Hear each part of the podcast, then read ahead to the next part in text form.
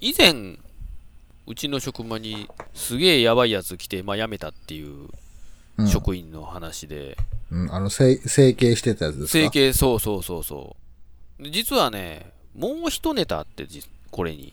ほう。ある日ね、歯が痛いって言って、うん。帰らせてくださいみたいになったわけよね。うん。うちの、なんていうんかな、えっ、と、ついてる歯医者があって、うん。で、まあ、そこを一応紹介したんですよ。ここいうん行ったらって言って、と行ってもらって、まあ、次の日来たんですね。職場に。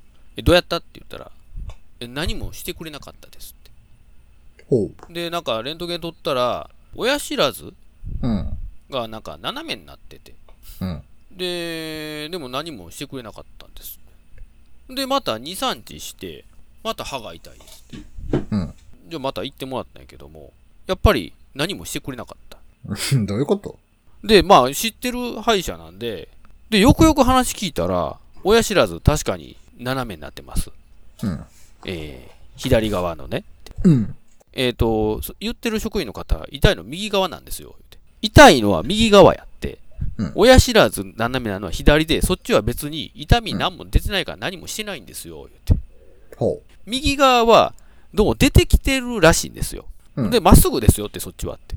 うん今何もしても特に何もないからしてないんですって言ってうん。